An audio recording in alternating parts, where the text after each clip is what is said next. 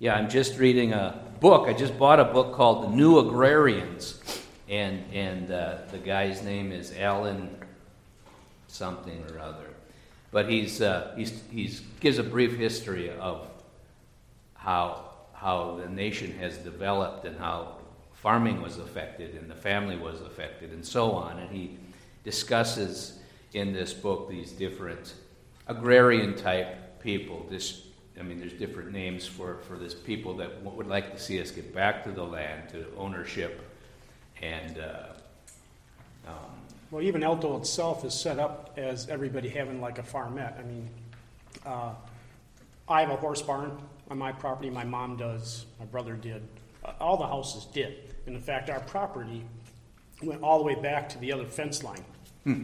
Because that was where your horses and everybody had a cow and a chicken and, and whatnot. So everybody understood where their food came from. And over the years, that has been lost. Yes, and, and he goes back into the 1800s and, uh, and then throughout the 1900s as far as uh, urbanization and industrialization and, um, and how it affected people's mentalities. Plus, it just kind of broke, broke the farmer because things became kind of like one crop industries that they'd create in order to be able to ship it off to other locations. And it was n- not so much about uh, a region anymore, or even about the United States, but even the Southerners wanted to ship their, um, their wool or their cotton over to uh, Europe. And so it started shifting things in the division of labor and all that kind of a. a Well, the more efficiency of the farm as well, you know, to do one Yeah. thing better than, and then another guy does something better. And then you have your two entities, and now you're starting, you know, your dairy to the hog and to the, you know, I, I don't see a way around developing. However, it's killed a family farm. I mean, that's very hard to, to run a family farm. well, and a lot of people accuse, uh, the farm as being, uh, factorized or, uh, industrialized or Right. whatever. The family farm is gone, but nowadays the family farm is that two hundred and fifty cow dairy or Yes. 1,200 cow dairy. That's what it, because when your prices don't reflect, you have to get more efficient and get more efficient by becoming bigger. And by buying the land So it's- around you yeah. because those farmers can't make it. Right. And then you get to the renting of farmland as well. So, I mean, there's some people that make their living that they don't have the animals anymore or whatever. They, Rent to the local farmer they uh, or the guy rent that. to, rent their land out for an income. So it goes back into the rental. Which then makes it hard for other people to own country land and build a home on it because farmers are trying to gobble up what acreage they can, even because they have to, And uh, it's, for it- legality purposes. It's getting to be where you're seeing five thousand dollars an acre, if not more, five to eight thousand dollars an acre, which is hard for anybody to buy. But there's also, um, most townships and, and states will have laws that you have to have at least forty acres to build a house now, so that you don't get this happening where farmland is just being eaten up, Yeah. you know? Which I, I find troubling uh, on another hand. Yeah, Uh, so, anyway, let's keep let's uh, keep moving in. That's uh, interesting, and thanks for bringing up the farm thing. And I didn't have any uh, intention of mentioning even this guy in this book. I just got it yesterday, and I've been reading it, and he's uh, he's kind of pro um, the way it used to be, and and uh, he but he comments on the different authors and thinkers that are part of that movement or have been part of that movement. Anyway, n- uh, Most people start with a house, okay, and it's just uh, this is this is their property. It's the only, uh, it's the one they live in. It may be the only real estate that they ever own. Uh, my dad is a good example. He taught in the public schools. He never owned a house all those years. I I read some things and learned some things after I was becoming a young man that I, I looked at that and thought, boy, that was dumb. He should have probably bought a house if he was paying these these rent payments. And it wasn't like we moved around all over like we were ar- army brats or anything like that. He lived in one house. I grew up in one house the whole time, but it was somebody else's property. It wasn't wasn't my dad's. And I don't I don't fault him. I, he provided for us, and he, he provided for my mom, who still lives even after he's deceased. It's just that uh, he was a renter, and, um, and, and that's okay. The value of uh, this one home uh, property, though, is that it can increase in, in value over time. Um, but the greatest value, I think, is that the house uh, is where your family lives. It's providing for you and your, your children's upbringing. It's giving you a, a domicile to, um, to experience all that God meant for a family to experience. Doesn't have to be great, doesn't have to be big. You got to be able to fit. you know, that's about it. And some people, they, they grow out of a certain size house pretty quick, and then they start looking for something different. Uh, a house, I think we've mentioned this in the past, is a form of wealth storage. Um, stick to your monthly payments if you are making payments in order to pay for your, your house. And then over time, uh, you own it completely, right? And you got something to show for that, whether you pass that on to the children or um, sell it or move, sell and move, or whatever the case may be. Uh, David Bahnsen, who's a, a Christian economist, he, he said he never understood people who look at their house as an investment or who looked at their house and tried to figure its value because he, he kind of felt like this is your home. This is, this is different than, than thinking about some other form of property or, or investment. And so I thought, yeah, I, I, I get that, and that makes some sense. And so on. See, many rent and pay 500 up to $1,200 per month to someone else. I just heard this past week that uh, um, someone's son was moving out of his apartment complex in Milwaukee where he was paying $1,200 a month and they're going to uh, jack the, the rent up to $1,600 a month. And he thought, no, I can't do this. And so he's moved into his dad's basement. you know? And he'll, he'll be able to take that 1200 maybe give his dad a few hundred, and, and start building up for something different. But um, that's, that's craziness to me. There are, uh, um, I have one renter now that she lost her husband. She's in mid 60s. And uh, for her, renting to her is, is a safety. Uh, because now she doesn't have to worry about Joe Shady Roofing Company mm-hmm. putting a roof on for twenty thousand and it leaks the next day, or having to uh, replace the water heater. All those ownership decisions. All those ownership uh, expenses and decision. Uh, I know uh, my partner had a, a, renter, and they were um, they never owned a house. And his theory was is if you buy a house for, let's say, a hundred thousand, and you pay on it for thirty years, and let's say you sell it for two hundred thousand, and his philosophy was, well, I, I lose that interest, or that interest goes to the bank, for one. Uh, two, I never have to pay property taxes. Uh, I have no money going into it for uh, repair and maintenance and I don't have to pay capital gains when I sell it. So his philosophy was, I'm going to eat up that hundred thousand yeah, yeah. that I gained. So it's just a different look at yeah, it. Yeah, no, that's an interesting way to look at it, and and uh, I think I think those are decisions you got to got to weigh. Yeah. I mean, yeah. it could be a stream of income, which is what real estate can be. It's another one of the four or whatever streams of income. Yeah but it can also be stream going right out of your back pocket if if right. it doesn't work out in your advantage, you know. Because if you get your mortgage and your rent and your um, taxes, et cetera, insurance, and it's so close that when you have one of these taboos, you know, like for an example, my rental uh, had uh, the compressor went out on the air conditioning, but I couldn't just put a new compressor in because it's rated for the coil that goes inside your furnace. And my furnace was too short to put the new coils in, so I had to replace the furnace and the compressor. And that was me helping him cost me five grand. Yeah. And if I didn't help him, it would have cost me sixty-five hundred.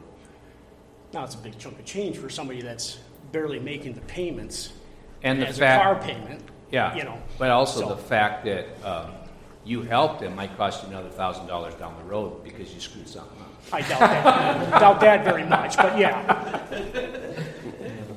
Uh, so there, a case in point with the rent, though, there are over 43 million households doing this, according to, to something I read. Uh, but rent is an expense; it's not an income. It doesn't uh, expenses. We all have expenses, and, and they're fine. I mean, the, to buy groceries is an expense, but you got to eat. So, um, And then you gotta pay sewer to get rid of it. yeah. But the renter, um, he kind of like has stuff, but he just has to move his stuff around with him because he doesn't own property. So he moves his stuff around or, or gets a, a rental space or, or whatever. It's the owner that has the one with the potential stream of income. Two greatest real estate owners in the history of mankind and forever will be are Abraham and Jesus, though. And uh, if you looked at Matthew 8 20, it's the verse that says the Son of Man has nowhere to lay his head, right? Uh, yet we know, even though Jesus wasn't a property owner, that he owns all things. He's the heir of everything. And so uh, sometimes what you own on earth and do on earth, it may seem slight or it may seem insignificant, but if you're faithful to Christ and his kingdom, that's all that matters. And um, you will be richly rewarded for it. I, I, always felt like in the beginning of our marriage, we were, uh, we were not wealthy at all. Tracy will tell you that we were very poor. And, but I was serving in a Christian school. I felt like I was serving God's purposes, and I did that for, I don't know, maybe four years or five years or something. And then, uh, uh, then I took on a job with, with the lock company that I'm, I'm work, I worked for for 13 years. And uh, that wasn't the greatest pay at first. It took some time to build up and, and so on. But I just kind of felt like my heartbeat was for the kingdom of God more than, than these other things. And especially if I was doing something that was really directly related to the kingdom of God. I, I didn't concern myself as much with whether we were becoming rich or So, um, uh, Abraham, on the other hand, is, is also a, a, great inheritor. We are all considered Abraham's descendants, right? Uh, Father Abraham has many sons, and, and we are one of them. I, I, preached a sermon once that all that we own really belongs to him, in a sense, and, and to Jesus. And we are like stewards of, of it because he's, he's our father. He's, he's the great patriarch, if, if you will. Um, and in the Genesis 13 passage is where, G, where Abraham is in the land traveling, had left the Ur of the Chaldeans, right, where his dad and family were, where they probably had property or something. He left and um, was wandering around in Palestine or the land of Israel or whatever it was called before he got there. And he didn't own any of it. And, and God took him out in, in, Genesis 13 and said, Look up into the sky. And he said, All these things in this land will be yours. Yet he didn't ever experience that uh, in, in the earth. He, but he's experienced it since and will experience it throughout the future for all eternity, in one sense. And so I think I, I look at that too, and I think it's got to be about the kingdom of God. Otherwise, you can be running, running and chasing your tail for money, you know. And if you are, it's to your loss. Because look at these two inheritors, you know, the greatest land possess- possessors of all time. D, um, now, okay, so we'll get into it a little bit. We're discussing real estate as an additional stream of income. We cannot pretend to give the kind of advice, I can't at least, uh, uh, like it's going to be a business for you. I, uh, I'm the kind of guy, I think Tracy was worse, but I was the kind of guy who originally didn't want to play with houses and hotels and Monopoly because it was confusing, right? Rent now, and what is this? Property tax? I don't get this. I got to pay what? And I just just, you know, I'll buy the property for $27 or whatever, or $400, and then you just, oh, here's what you got to pay me for rent when you land on it. I didn't want to develop these things, and um, I think Tracy still doesn't play with houses and hotels. well, we did. you what? We did. I, I started that game at eight years old. We always bought houses and hotels. Yeah, good for you. That's why you had a, had a, a, a niche for, for it. Uh, but some kids never play that, and really some adults never get into the things that we're going to discuss, and, and, and that's, that's fine too. Uh, to each his own, in one sense. Here's the question okay, can I afford to buy real estate? E. How's it possible these days to buy a property costing 85000 or 125000 or 250000 Most people don't have that kind of money sitting in a sock drawer, you know. I think that's where the rentals come in. Uh, a lot of my rentals, I would say, is p- kids coming out of, not just kids, but mostly uh, coming out of high school, coming out of college, um, just starting a job or whatever. Uh, a lot of times, it's not until they get married that they have a dual income that they can even start thinking about a house Right. and buying property. Like your own daughter and Yeah, her like new Aaron and Andy. husband. Yeah, you know. And, and he he makes an argument for uh, building up a nest egg before you ever grow up, Yeah. you know, or, or, or whatever. Maybe working and, and living at home for another five years uh, to see if you can't uh, gain gain some of that. Uh, so your option is either you have it in the sock drawer, right, or you take a loan out. And um, taking a loan out is going to cost you. And I, this is, I think, where your friend's idea comes in. Why, you know, if I buy it and I got a 30-year mortgage at three percent, my loan amount was 200,000, but after the end of 30 years, I paid another 103,000 on it. So if I'm selling it for 300,000, I I'm not making anything really. Right. Um, I, I, I paid it away in, in interest. So who, I mean, you still got something, right? But who, who's the big uh, winner in that in that scenario?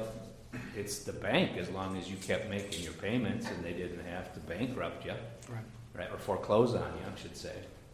I think that's why it's very important to keep, keep tabs on interest rates and refinance and, and, and look at these things. And, you know, if you're a, a kid that doesn't have a very big credit line yet, um, you're gonna have to pay higher interest to, to begin, nine times out of ten, because you're gonna be considered a high risk if you don't have a Or you're going to have to, you have to come up with some equity. You have to pay Equity. down more or, or whatever, put Right. something against the loan. Because, um, I mean, interest rates were like at nothing hardly Right, a couple of years ago. Now they're starting to creep up. Now they're creeping up. reasonably. which is what you see the home market going back down again now too, you know, so, yeah. And, and, and you can see here that this chart just gives you like, uh, at three percent, the same house, same val, uh, cost of the house, two hundred thousand. At three percent, you're gonna pay this much in interest over that thirty-year period. At four percent, you're gonna pay that much in interest. At five percent, and, and that percentage, uh, makes a huge deal of difference. And, and the thirty-year mortgage, I mean, stretched out, it just, uh, it just builds. And you have in the far right-hand side what they're calling the tipping point. I think that's basically when you start paying more on your principal than on your interest. it took you seven years to get to the point where now you're finally paying a little more principal than you were interest. Up to that point, the bulk of it was in interest. Well, it's the same as your car loan or whatever, you know, if you look at your, your car loan when you first buy that car and you're paying five hundred bucks, you know, your first payment's almost three to four hundred dollars is just interest alone. Hmm. Because they get theirs first. And it's not until you're getting down to the, the last forty months or at month forty, if you're doing a sixty month, that you start seeing that change. And now all of a sudden, you know, you're getting the three hundreds going towards your car and, and, you know, the other Yeah, part's going and, interest. which makes the, the argument again for paying cash or being able to s- afford the thing outright Right. without getting into the I'm going to give me and the bank are going to own this, Yeah. and I'm going to give a lot of money to the bank Yeah. for the use of their money, which is their money. So, am I willing to take out a loan from someone? From whom? Dad and mom? That might be a better angle, right? Uh, grandpa, Uncle Joe, or the bank? Is paying for money as interest on a loan an option for you? Okay, so wisdom, biblical wisdom, would say the rich rules over the poor, and the borrower is slave of the lender. I'm all for not owing people money. there's no greater feeling in the world than when you, you get to a point where you're like made your last house payment and you think, this is mine, free and clear. I don't know anybody anything. And So property tax.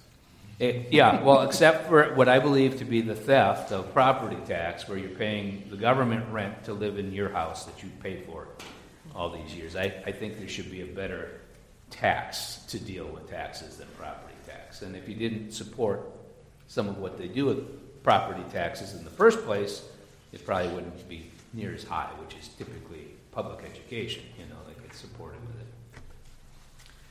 Um, if you do, uh, next page, if you agree to a loan, how will you come up with the money to make your monthly payments? And this is the million dollar question. And, and we start to think about, well, what, what do the experts say when they're trying to make a house purchase decision that they plan to rent, that they're not going to live in?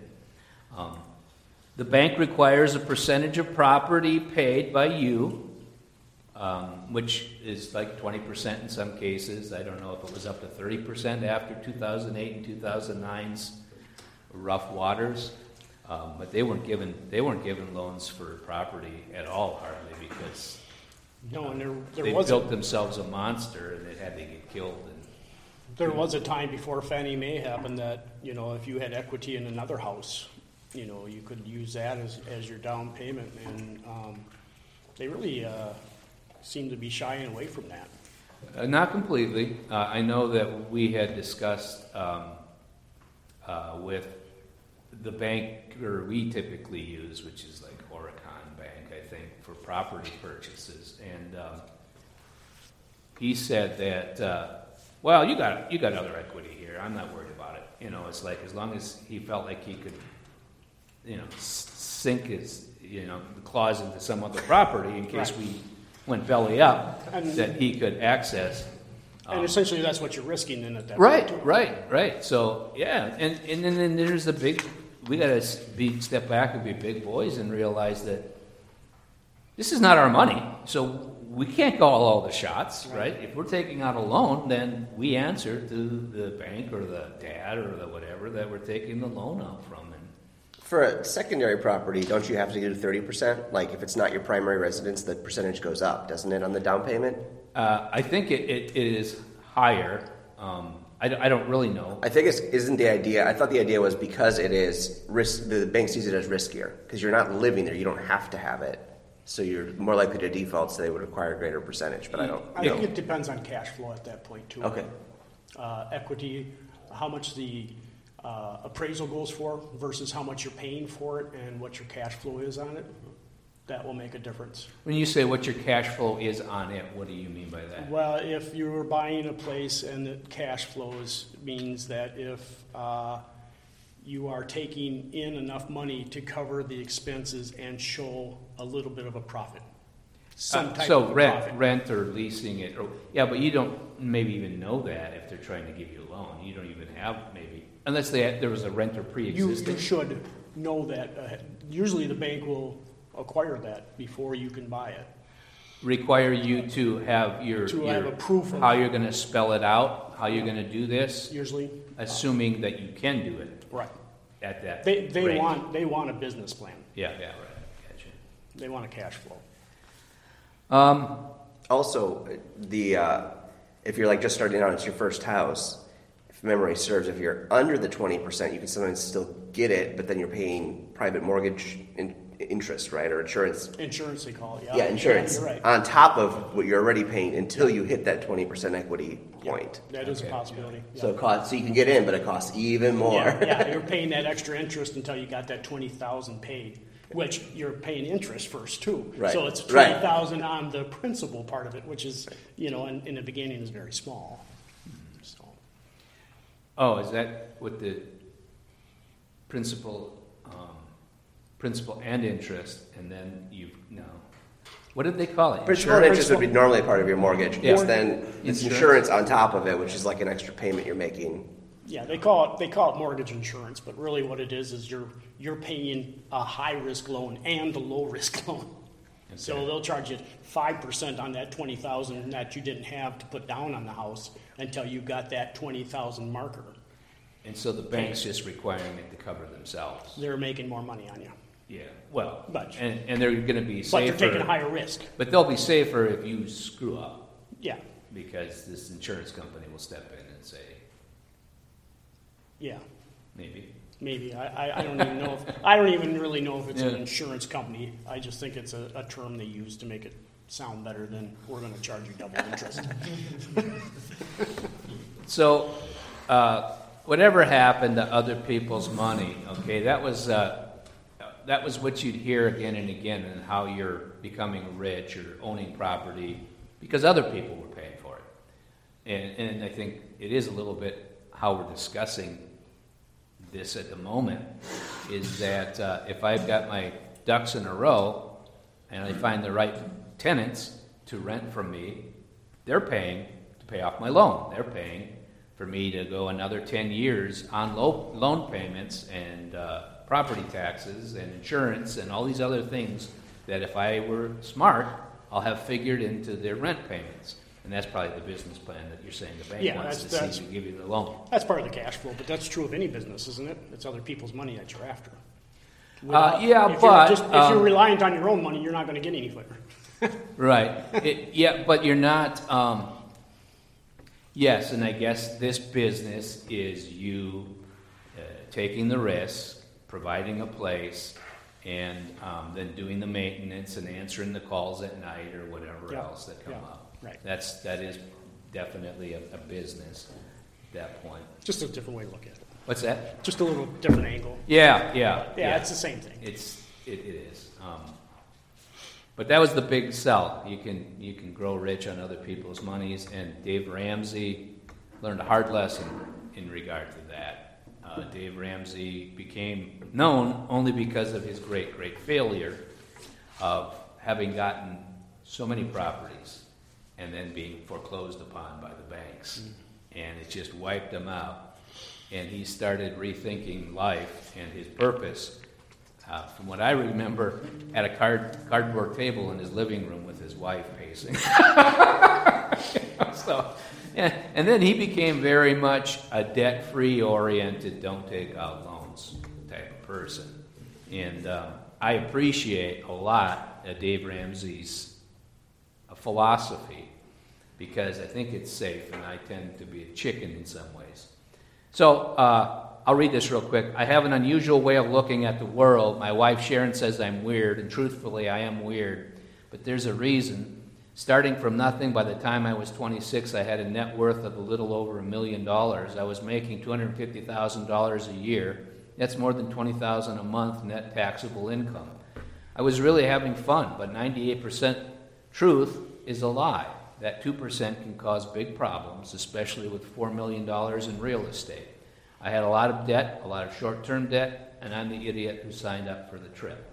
The short version of the story is that debt caused us, uh, caused us over the course of two and a half years of fighting it to lose everything. We didn't tell anyone what was going on, but if we had to do it again, we would learn from the wisdom of others who have been through it. We soon, soon learned that we were not the only ones at the bottom. Barbie and Ken, you know the couple who appear to be perfect, perfect clothes, perfect car, perfect house, are broke. And I don't take financial advice from broke people anymore. um, he, he definitely uh, has brought out, if you ever listen to his radio show or whatever, people who look like they got it all together. They're just moving, shaking, going out when they want to go out, doing this and doing that, having a beautiful house and this, but they're just living day by day on making their payments. Yeah. And the minute they hit rough waters, they're toast. And, and, and it all gets exposed at that point, which is kind of like what happened to him. But um, I, I can't imagine anymore having a life with a house payment, which I get it, um, and even Ramsey gets it, that there's a place for a mortgage, you know. He's not telling people to get rid of their mortgage. He's just telling them, pay down and get rid of the mortgage. you know? uh, but then having credit card debt and owning one or two cars that you owe on and, and, and all these things, I just can't, I can't fathom that world. I would want no part of that. And um, we, we've always been kind of, I think, frugal that way, that we didn't get into huge, huge tens and thousands of dollars of debt beyond our our um, our own mortgage. And then um, I, I kind of feel like uh, people are, are taught to make decisions that way. They are, um, even when you watch uh, TV shows that, you know, are fix, house fixer upping shows and stuff, it's always like they come in and what can you afford is the question. In other words, what that means is what kind of debt payment can you afford to pay monthly? Where's your income? Can you pay in debt $2,000 a month? I mean, they start making their decisions that way, and I think that is so ridiculous to me. Never. Just don't get it then. Just hold off. It's a lot of way how kids are taught today, though. I know, I agree. It's, uh, okay, you make this much, can we make the payments? You can afford this then. Uh, Yeah. That's why every store you walk into, if you're buying a TV, well, the, the payment, and what are the payments? They don't even ask how much the, how much the thing cost. You know, it's, what's the payment? Yeah. You know, yeah, I'll take that 56 incher because I can make the payments. You know, Which, which is an absolute, uh, I think it's an absolute unbiblical way to approach Oh, life yeah. and finances. Yeah. And, and it is, uh, it is a slave mentality that the, the debtor, uh, the slave, the verse I just quoted. but the a businesses slave to the lender. businesses are picking up on this and saying, okay, this is how we got to sell these things. Oh, they, Business they, they're all, Yeah. as long as they get the money, they're Yeah. okay. We got to make sales somehow. yeah. So- That's I a credit remember card. sitting across from a, a, at a car dealership with a guy once, and he started doing the like your payment thing, and I was like, okay, but how much is it going to cost me total? And I like couldn't get him to say it. Yeah. I'm like, do I have to pull my own calculator out? Yeah. I, like I don't care what the payment is. I want to know how much I pay by the end of the thing. How much is it to boot? It's crazy. And a lot of people don't even under, know what that, that statement is. What did, what did you just say? How much to boot? Which is, I don't know. Stacy. okay, so if I'm buying a car and I'm trading one in, what's the difference, what am I paying? Yeah, right. And that's what we always, to boot is what we always called it. Okay. Maybe it's a Dutch term, I don't know. Do you know the origin of the word to boot? I mean, or No. what that phrase is? Yeah. No, it could be, uh, one of those things. could be a pioneer, uh, pirate thing as far as I know. Yeah, yeah. That's, So uh, I think he's got good advice. I am all for uh, that way of thinking. Anything we've done, I think in life, uh, it didn't necessarily wasn't be based on Dave Ramsey because we just learned of him probably when we moved down here and started like paying attention to what he was teaching on on getting out of debt and so on. And it wasn't because we were in great debt, but he also teaches on investing and for the future and thinking about the inheritance you're going to be leaving or not leaving your own descendants. Oh, can't go there yet. Tried to rewatch that last night real quick, and Tracy put up with it. But so you want to buy real estate other than your home? What do you What do you hope to do with it? Do you plan to fix it up and sell it? Some people go down that path. Okay, there's there are reality shows and, all of these different types of things: flip or flop, fixer up upper, house hunters, love it or list it. Um, I, I'm a fan of watching shows dealing with businesses and business ideas. I always enjoy that. I uh, I tried to get uh, a, a local um, diner to just hey watch some Gordon Ramsay stuff. He's got great advice for these little restaurants he's trying to turn around. I, I, no, no interest. It's like why wouldn't you take just and learn from? it? You can even en- enjoy yourself sitting in front of the TV at leisure, but you can be learning some of these principles or whatever. No interest. actually, I was at a restaurant that they did watch that show and that's, uh 'cause cause they brought my meal out.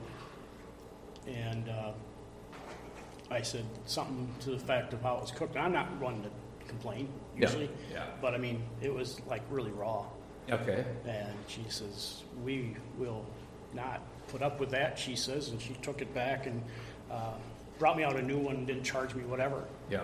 Yeah. And uh, then she uh, sat by us later on, and we were talking. She goes, "Yep, I actually watched that show," she says, and I take his advice. She Yeah, says, and yeah. we don't have a bad meal that goes out. If we do, we totally comp it. Says, Yeah, comp it because we want you back again, Yeah. having a good experience of Yeah. got- getting a good free meal when it was all said Yeah, and done. right. Yeah, no, I, I think I think you're a fool if you don't take advantage of some of these things that we have easy access to, that can be enjoyable. It's not like hard work watching Kitchen Nightmares. Yeah, right. It's kind of fun, mm-hmm. Yeah. you know. So why why wouldn't you do that? You'll always glean something. Is how I feel when you just invest time in a book or a TV show or, or whatever the case. Especially somebody that's known for that business. yeah, You know, yeah. He's a chef. You know, world renowned chef. I mean, he's got to know something if he owns all them restaurants.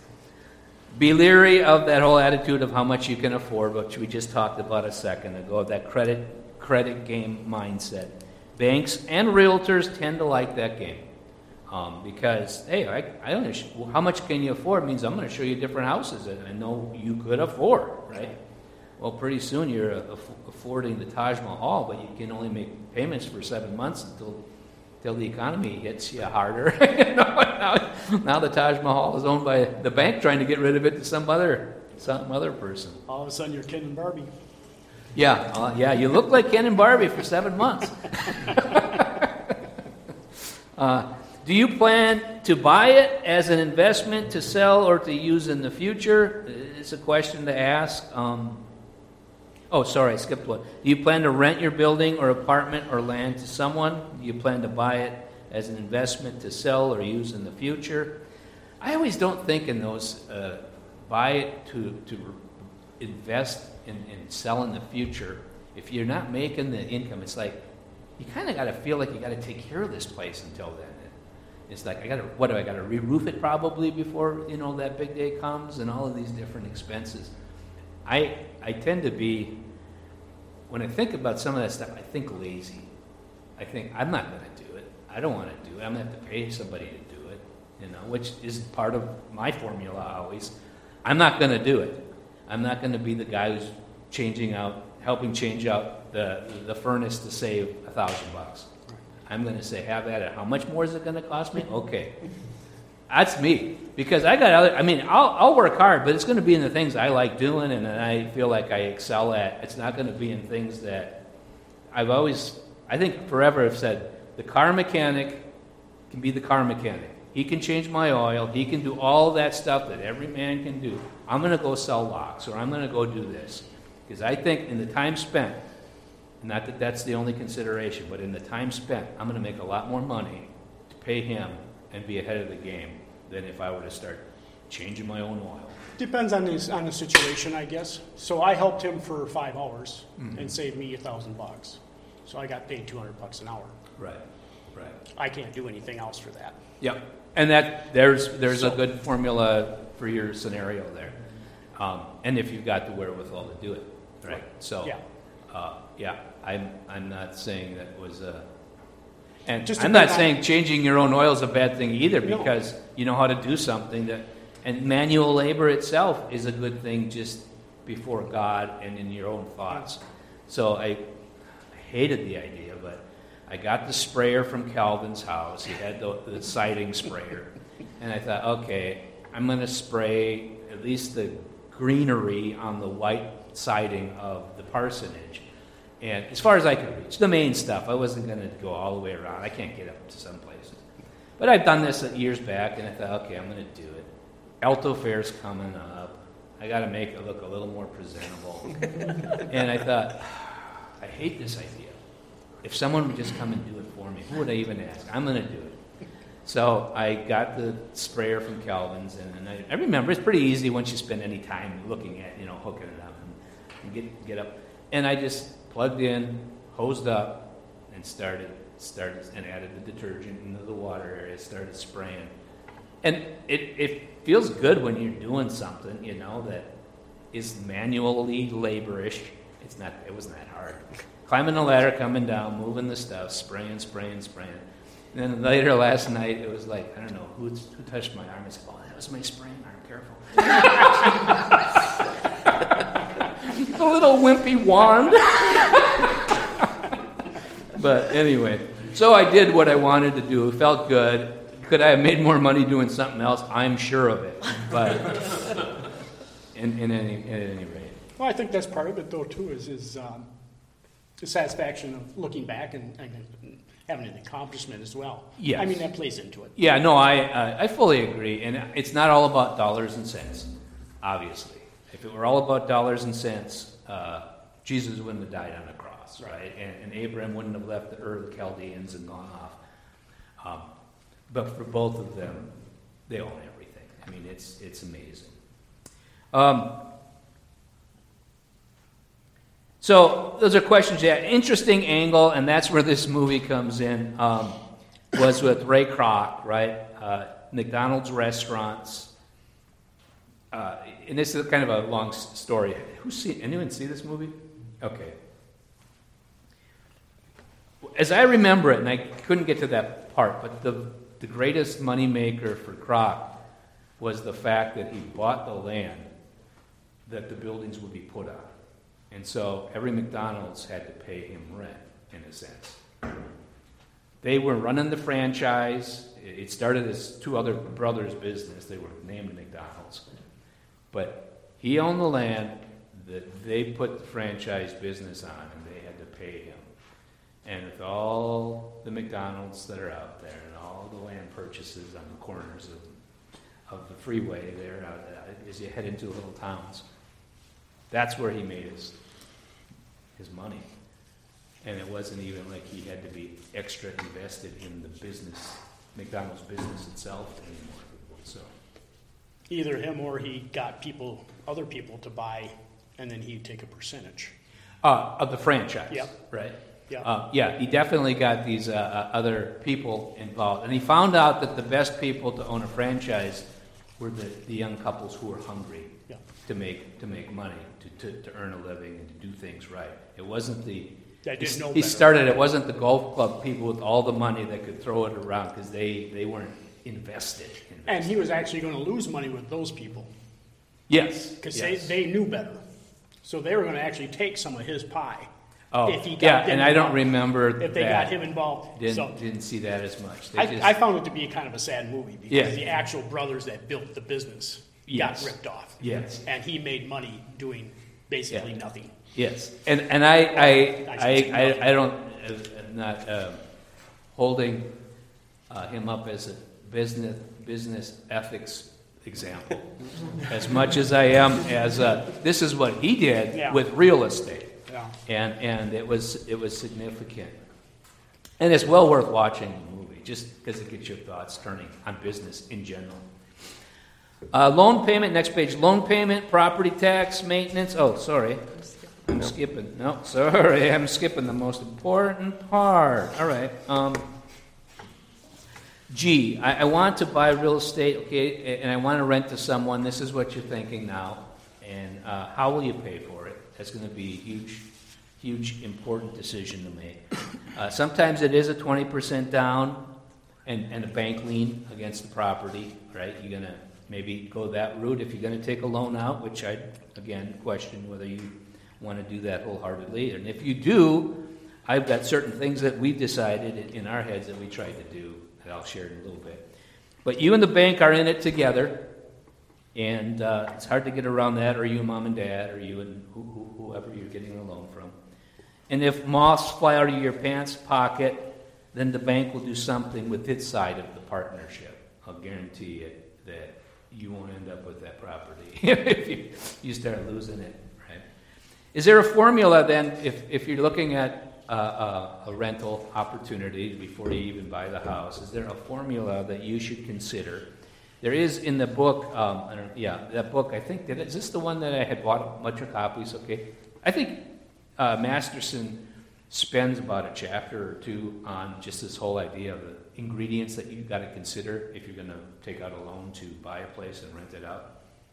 I'm not going to get into those things, but I, I know that uh, Paul's wrestled with these thoughts, and Zach has wrestled with these thoughts a little bit, and Calvin too, with, with Zach, I think, um, on what do, what, do you, what do we need to make sure that this property can do financially And this is where cash flow comes in. to, to determine I- whether I can buy it or not. Yeah, go ahead. Why don't you, uh, why don't you start, Paul, and then Well, the basic rule, the, the easiest formula to get you started, to see if it's even worth going in, is usually you take uh, rent. So let's say I have a, a duplex that I'm buying, and they're getting seven hundred dollars a side. So the rent in is fourteen hundred. that place should cash flow at 140. Say that again. Sorry, slower. So if the rent, if the rent coming in is 1,400, that place should cash flow at 140. If the rent is Oh, 1,200. you mean you, you should profit at 140 Yeah, per month? you should be able to have a cash Extra? flow if you Okay. pay 140 for the place. Okay. Or if you get 1,200, you should be able to afford 120. So 10% of what you're getting in, as income, you're saying you should be able to have in your pocket when all is said and done. You should be able to, this should be able to cash flow. That means you should be able to, be able to cover, uh, insurance, property tax, um, and, and, uh, mortgage interest What about maintenance? and maintenance. Yeah. Maintenance is in that too? It is. This is a very simple formula for, let's say you're looking at a place and, and uh, you're, you're wondering if it's even worth investigating. This would be your first formula. Is, is it, sorry, just so I understand, the rent that they pay Yeah. should be roughly 10% of your purchase price? Yes. Of the house? Yeah. The So rent that they you don't pay, pay 150000 for a house if you can only get $1,000 a month. You want 1500 a month to be able to buy a $150,000 Correct. house. Okay, I see. So you're saying that the total cost of the house, 150,000. Yeah. You need to make sure that that a basic rule would be you need to get 1,500 a month from your tenant. Correct. 10% of the overall cost of the Correct. house So- for one year for, So for- you have to. per month. Yeah. So you have to take into account that you better be familiar with the area and say, okay, is 700 really a good number for this place? Or if this guy is saying he's getting 700 aside, but really he, you know, uh, the highest rent in town is, is 800 and this place isn't near that. Well, I'm not going to get that 700. So uh, also, uh, the roof needs to be replaced at 20,000. So now that's got to come off of that too. So if I'm, if I'm getting fourteen hundred, the place is at one forty, but I need to put twenty thousand dollar roof on. Right before you even Now, get, get before, anywhere. Before I Right. even get started. Now you're 160,000, Right. which means This- $1,600. Yeah. So this is kind of a, a very vague tool per se to start negotiations. Okay, I'm looking at a place. He says he's getting seven hundred. I believe that he is aside. He wants hundred forty Per side, you got two, two units. You got two units or whatever. So you got, you're getting fourteen hundred, he's got the place at one forty, it will cash flow, but I see the roof isn't good. So maybe I'll come back and say, maybe one twenty, Okay. you know, I'll take that off or Yeah, whatever. because you're gonna say, okay, I'd buy the place from you, but that roof's gotta be done. That roof is done, or the water heaters are bad, or the furnace is, you know, sketchy or whatever. Now, if I, And if they were still paying seven hundred a month, you could still keep charging the fourteen hundred, because they just got a new roof, you're not gonna make their payments less. right, yeah, well, and, and you might even raise it or whatever, but Yeah. it- it's, it's, if you're looking at the place, this is a good place to start. Gotcha. and, and go from there. So are you, uh, you have two rentals right now? And you just bought that second one, which you had to put in all the extra time and money. right. uh, In the last year or so, right? Uh, I think it's been two years now. Okay, all right. And, and, and they had tenants on both sides when you, when you bought that one? No, one, pla- one side was empty, Okay, all right. but I knew what rent is in town, having my other rental, and Yep. I knew, uh, I knew like the, the complexes were charging, 150 more Per unit? per unit Okay. for, for the two-bedroom. How many bedrooms makes a difference as well, of course. You know, you can get more rent for a two-bedroom than you can a one-bedroom or a three-bedroom. What about the neighborhood?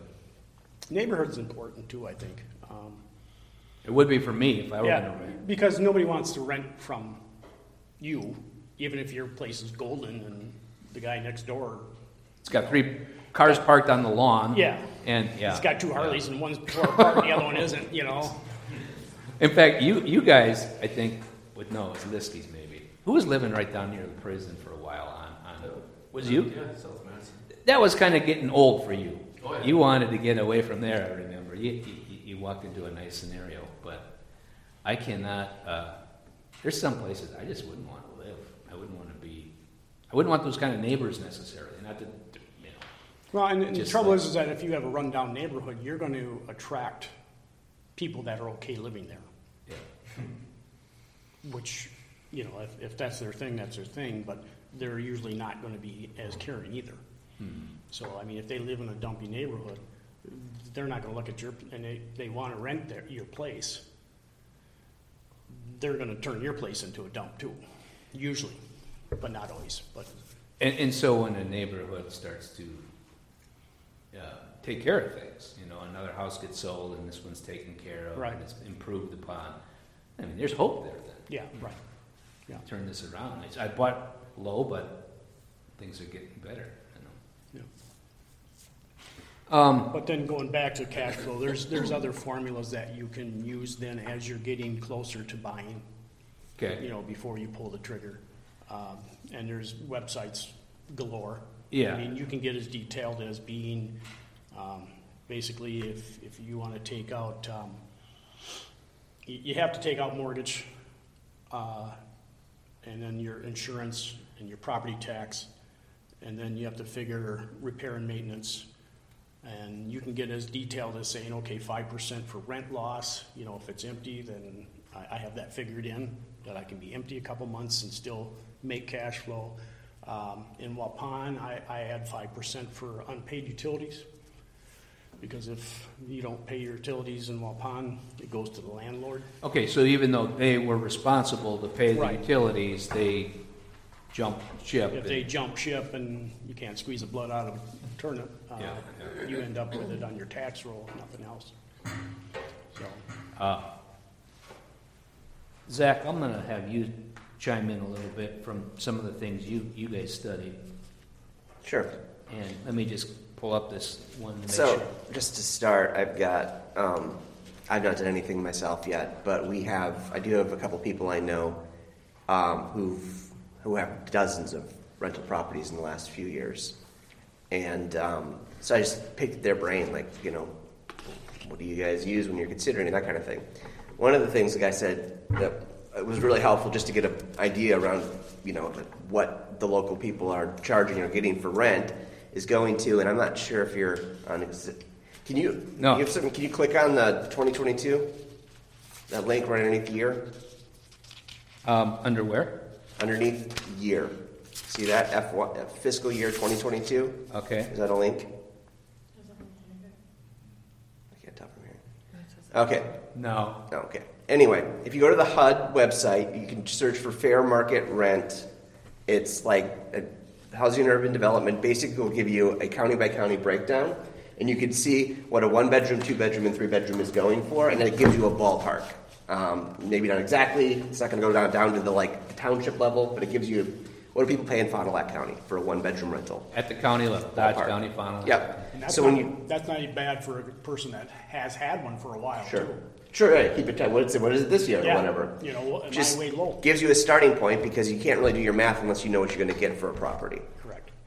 So that was the kind of step one, uh, and then step two then is you can get a calculator, and there's a bunch of them. But if you can go to your second image, there. So like you just go to rental property calculator, calculator.net, and you can put every single number in here. So you can put how much you're paying for it, what your down payment percentage is, what your interest rate is, how long the loan is, what your closing costs are in buying the property. Does it need repairs immediately? Yes or no? Then you keep going down. What's your property tax? What's your insurance? Do you have any fees? What's your expected annual maintenance on the thing? Any other costs you haven't accounted for? Then you put in what's your monthly rent that you're going to get for it.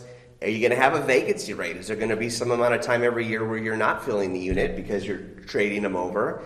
Uh, is there going to be a management fee? Are you going to pay someone to take that call at midnight if you don't Yes, want to take now that one, one I'd be figuring something in.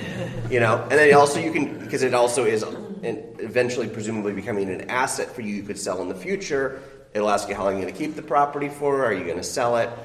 The whole goal of the whole thing is you're trying to get your ROI, your return on investment for the property. Because as my friend made a good point, he said, listen, it doesn't take you any time to invest in your 401k or the stock market or whatever. If you could get 8% doing that, why would you go through all this hassle to get 5%? Right. He said the reason he and his buddy were doing this is they were targeting 20%.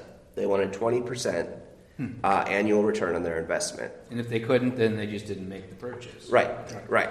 So if you do this, like I've done this, taken this calculator and looked at the rates and stuff, and like in Waupun, Yep. there's not a lot of places in Waupun where you can get 20%. Right. There just isn't. Uh, you're not, So you, you, you didn't, and we didn't spend the time on the one that you did, that Yep. John Karsten took Yep. you through. Where would that have left you? that would have been close to the right number. Really? Yeah. Really? because it was an affordable place. It had two units. They were both two bedroom units. So I think the rates we were looking. Do you remember Calvin? I thought we it was like was it like seven or eight hundred a unit we could have gotten probably. Probably. One person was two people in there already. Didn't need a lot of fixing up to. We could have basically just done some paint and maybe carpet and like gotten people almost right away. Um, there was a little bit of window work that needed to. So when be you were doing that, did you start, when you're walking through and you're doing the math, did you start to feel almost like a slumlord? This is this is the I joke that my my friends have is, is we tease them about being slumlords Oh, because they buy cheap properties, they fix them up a little bit, and they rent them out. Yeah, which obviously, that wouldn't be ethically proper to be a slumlord. Not not with the moral connotations that term usually has, but yes. Yes, right, right. No, that's funny. No, and we uh, we didn't really get to that as a family analyzing. it. Oh, hey, hey! Speaking of family, she's quick to go. No, mm, mm. get rid of that. That's my uh, screensaver. So anyway, if, I think if you're getting serious at all about this kind of way of thinking, that's very sobering to fill out a calculator like Yeah. that. Yeah. Yeah, good. Um, and it I makes you like think your of things you don't comment. necessarily think about. I like your comment about these guys figured, well, you don't do nothing and you can maybe make eight percent on your Yeah. four hundred one, which has been the case the last year and a half or whatever. But But over the history of the market, But if you're gonna if you're gonna try beating eight percent at least, right? yeah. All the work involved in owning a property, you Oh, might yeah. as well. Uh, And then you have to look at, markets go up and down. And rental is, is more or less a long-term thing unless you're flipping them. You know, your, your profitability, because like we talked about with your interest, your profitability is until after you get past that hump and you're starting to pay principal, yeah, they passed Yeah. that. What do they call it? Tipping point or tipping whatever, point, right? yeah. And the guys that I knew or know that, that do this kind of thing too, they're trying to do it at scale. So that also involves they've got like contractor type employees who are taking calls. One's got a uh, family member who is basically almost full time employed, just fixing up the places that they buy and going from one to the next. We So you have to have quite a few units in order to, to get yes, that point. Yes. Yeah. yeah, because when we owned still up north in New Auburn, and we thought, okay, well maybe we'll rent it out, keep it. Maybe we'll go back and retire up there or whatever. We loved it up there, but it's just like they're having a problem with this. Or how do you deal with that? You know, these are tenants. You got to be. I think you're nuts if you're not just locally doing it, where it's very easy to get get your hands on. Otherwise, you got to have somebody like set aside as a employee or part time subcontractor Right. or something. And if you have a full-time employee, now you're talking FICA and all that. Yeah. And if you can do it yourself, be surprised how much you're saving. And if your kids are asked to do it, you know, they got to have time and desire as well. And that's, you know, throwing that burden on them. So, because I think everything we've done, uh, hopefully, is with the idea that this isn't ours. We're stewards of Christ. And we'd want our children to be able to con- continue carrying this, this stuff on, which we'll get into that more on the last meeting. But, so did you get the name of that calculator.net or whatever? I think that's Yeah. probably it. There's a lot of them out there, and it's, Yeah. it's, it's a Yeah. great tool to use. And I think too, uh, uh, you can always call your bank to find out what the fees are because uh, a lot of times you'll be surprised on how much that is. So the next step that I did is I, I went ahead and paid uh, an appraiser to look at the place You and paid make for it, sure yeah. that it was worth what what I thought it was worth. Do you do And- inspection? What's that? Do you do inspection? I don't do an inspection because I figure I kind of do my own. Uh, as far as you know, I look at the basement and the, the, the foundation all the way up to the attic and the shingles and all that kind of stuff. I'm, I kind of have that knowledge, so I'm I'm lucky that way. Uh, But the appraisal is um, something that he'll actually take other houses in the area and can do a comparison. And with that, if you have a good assessor, they'll even add what the, the rent is for these type of houses that he's comparing to the one that you're buying as far as, you know, so then you know, if you don't already, you now know what, what rent is. Is, is that seven hundred dollars a unit, is that, uh, something that's gonna fly, or is that just way out of the world, or whatever, so. And usually they'll do that. However, I did that on my own because I thought that was worth the six hundred and fifty bucks, so that I know before I go any further and start spending money on, on, uh, closing costs and all that kind of stuff. So, uh, but the bank will have another appraise done that you'll have to pay for. So I paid, paid for somebody else too. And Somebody you kind of know, give you a deal I, on the, the one that I did first, I know the guy. Yeah. But the second one, actually, nowadays, the bank doesn't even know who it is. Yeah. So they do an appraisal, it gets sent out there to three different people, and one of them will get it. So there's no favoritism on the bank side, Yeah. so. I find that, um, uh, and I don't know that I mentioned this, but I, I've been grateful just to know certain people that they just are the guys I would go to. I mean, John Karsten as a real estate guy, I'm just going to go to him. Yeah, Uh, I like how he, he has a desire for me, you know, in the sense of helping me, not just from a realtor standpoint, where they're all going to help you, you know, but yeah, right. from that standpoint, but also just as another Christian, you know, as another person who's trying to do things for the kingdom of God and, and likes your family and this and that. Uh, so I think it's a no-brainer. I'm always gonna gonna use him. Well, and if he sees that, and he sees that you're a person that's gonna be a futuristic customer, Thinker too, yeah. You know, he's gonna look out for your best interest. That's how he gets repeat business. As well, yes, It yeah. should be. I think I think. And I think you can tell that. it's like a win-win. We're Yeah. investing in the future Yeah. together, in a sense. Next page, 15. I just I mentioned some of the things here: loan payment, property tax, maintenance of the place, unpaid utility issues, improvements. All of these force you to establish a rental income that will pay for those for them. Okay. Then the question, though, is, and you talked about the cash flow idea to be able to pay for all of these uh, things, Paul. But don't you expect a pro- profit even monthly, in a sense? Yeah, I think I, I do. Uh, yeah, I, I, I want a cash flow uh, per year. Now, um, the other part of that is now um, tax deduction. So if I want to do improvements on the place, let's say, that might take my profitability out. Yeah, yeah, However, it will save me on my income tax. It will also increase the value of my property. Mm-hmm. So now you got to play that little game a little bit with yeah, it too. Yeah, yeah. Why are you And shaking then your head? If I can, Too much I to think about right now? No, I just, um, I have a couple friends who are in the rental business who are playing the, playing that game too. Like the, and I don't mean playing it in like a negative sense, but like, okay, our investments on our rental properties this year are really high, we're gonna put in a new this or that because we need it anyways, and then it'll save me on my taxes because where my Mm. income is, is too high comparatively this year, and I'm just like, ugh. Depends on Yeah. bracket then at that point, because if your tax bracket is in the next level and you can get that below that, and you can increase the value of the place and/or increase your rent because the place is more of a rentable place. Mhm. If it's a better looking, more appealing to uh, a higher rental level, you know, that investment comes back again too. do you use an accountant? No. Oh, well, to do my taxes, I do, yeah. But not to, to run the place. I, I would never dream of not having an accountant. Once we started the business, Yeah. that would just become a no-brainer.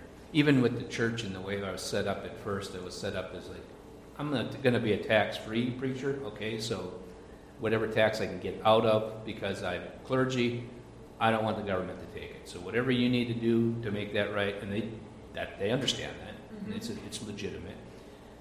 And I wasn't going to try to figure that out. But then you add the business to it, and then you add like these properties and the income that starts, and it's like, just figure it out for me. Yeah. And then, even that way, though, the accountants don't always get it right. it costs to you when they don't. So, uh, To answer your question, yeah, I do have an accountant, and I do do a, a pre, end of the year, to see where I'm at and what makes the most sense. That, yeah, we do too. Yeah. Let's let's talk in November before we get close to having to really make. some and then if I need a decisions. new stove, I'll get a new stove or Yeah, right up. so then you make those decisions at the end of the year. Yeah, I also make them through the year, but now, okay, so one, one decision's been made for me already, and that's replace the uh, furnace and the air conditioning unit. So Yeah, I'm some thinking I'm, I'm decisions- looking pretty good right now. Some are more discretionary than others. Yes. The other thing, I remember uh, Dave Ramsey again saying something like he just thinks it's foolhardy to go and spend a bunch of your profitability for tax purposes. Yeah. Um, and why would you do that? Just take take your tax hit and do it. But I do think when one puts you into a whole different tax bracket, now maybe you start making those little decisions to keep from that being the case. But that's that's my thought. And it doesn't mean we don't try to like buy another van for technicians at the end of the year because it's going to make some sense, and we need one anyhow, or we're gonna within the next year and a half. So Well, that was one kind of funny thing we encountered where the accountants would kind of talk about, okay, well, end of the year, like what things, like they almost talk a little bit sometimes as if, like you're just going to spend the money because you like lose it, but no, you're not losing the money. You're losing a portion Yes. of the money yes, versus you're spending the entire dollar. You're only losing a portion of the dollar to the tax Right. man. and I think that's Ramsey's point. Right. Yeah, What are you right. crazy? Right. Yeah, You gonna no. just spend money when you don't have to spend it? So you, you buy the van you need, but not an extra van just because. right, right. No, that's good. Um, so we started out right, and it was one commitment at a time, uh, which I kind of felt was Ramsey um, kosher. Because as we didn't own a house, we live in the parsonage, and um, we thought we had some money, and we started this business, and we could buy a property. Let's let's buy a property that we'll consider it our mortgage? And we'll make payments and do whatever.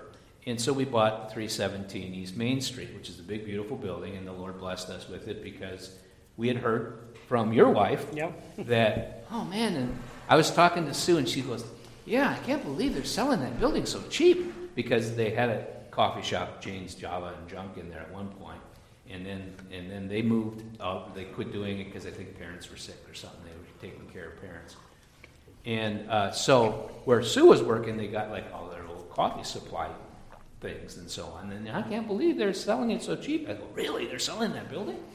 So I said, John Karsten, right? Get us in there. Let us walk through there. It it wasn't listed. I said, How do we get in there to see this building? I understand that they want to sell the building. He goes, Oh, I, I don't, you know, I don't typically like to call on people who don't, you know, call on us to ask if they want to sell, but he did. And they took us through, and they had what I thought your wife said they were asking for it. We, we offered them whatever, it was like $60,000 or something. And um, they accepted it. We got the building, and it, we really wanted the building because uh, our competitors were starting to influence the specifications of, of new construction jobs. So it's it, part of the spec read you must have a commercial site building. Well, we didn't have a commercial site building. We were I was working out of the parsonage office, and we had locks and things, as I said in the past, in the garage. And okay, I said, no, those turkeys. We'll get ourselves a commercial site building. this isn't too hard. So all of this played together, and we bought this. Got a, a great, blessed deal. It's a beautiful building, and um, and uh, and we don't own it anymore. But we sold it, and and I told John, you know, I want to. I think we should be able to sell it. Well, I don't know. The buildings down here, they sell pretty cheap. I said, but this is not just like any building down here on Main Street. This is a it's built this like is a bank." beautiful building. and I said, I just let's hold out. I think the right person will come along. Well, then um, Katrina of Katrina's uh, K's Boutique came along, and she goes, "Ah." she goes, I don't know if you remember me, but I came in here one time. What, do you, what was the story, Tracy, on that? wanting to know if we wanted to, would rent, they're interested in renting to her. Yeah. part of the building or whatever, so. Because she loved the building, Yeah. yeah. And I thought, okay, yeah, and I don't remember that. But, uh, so she, she paid the full amount that we were looking to get, I think, I don't, I don't remember, but it was more than sixty thousand dollars. And, um, she loves it, she's, ex- she's happy there. We're happy to, to take that sale, make some money with it, pay towards something else. And so what we did, and this is another beauty of John, is I know, uh, you know, because we're looking. Okay, now we, we've also got no home. Maybe we should buy something. We'd be interested in the parsonage, okay, but eh, not going to float that boat out there too far because it's a parsonage. Not everybody's on board with like, selling a parsonage. What does that look like then? So let's start thinking about where we would go if we were to uh, have to leave here, or okay, the next mortgage thing. And so we, we bought this place on Edgewood Drive. And uh, this is a recent picture, and those bushes out front with the metal around them is uh, Lydia's uh, wildflower garden or something. I don't know. but um, that's where she and Ashley are now living, and, and Naomi lived there with them for a while. But we just rented to, to, to them. We bought the house, got a great deal on that one. I know a place that they're, you know, gonna, you know, it's not you guys on hard times or whatever, and he's looking to get out, and it's in a nice neighborhood, and it's like the worst house in the nice neighborhood, which is just where you want to be. Um, and so we got the house, we did some some things to it, and we, we got to probably redo the roof at some point soon. It sounds like, uh, but it was a, it was a great blessing, and, and it's paid off. Okay, so we get the, the payments from them, we we sock money toward it, you know, and so on. But it, it's paid off completely, and it's been that way for some years. We still get rent payments, pretty reasonable rent payments. well, that's okay. Um, Well, your and- cash flow is good if you paid it outright.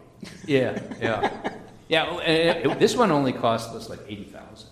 It was it was a good deal when it, It was a great deal. It was yeah. a good deal. we had to recarpet and paint and all that kind of stuff, but it was not real problematic.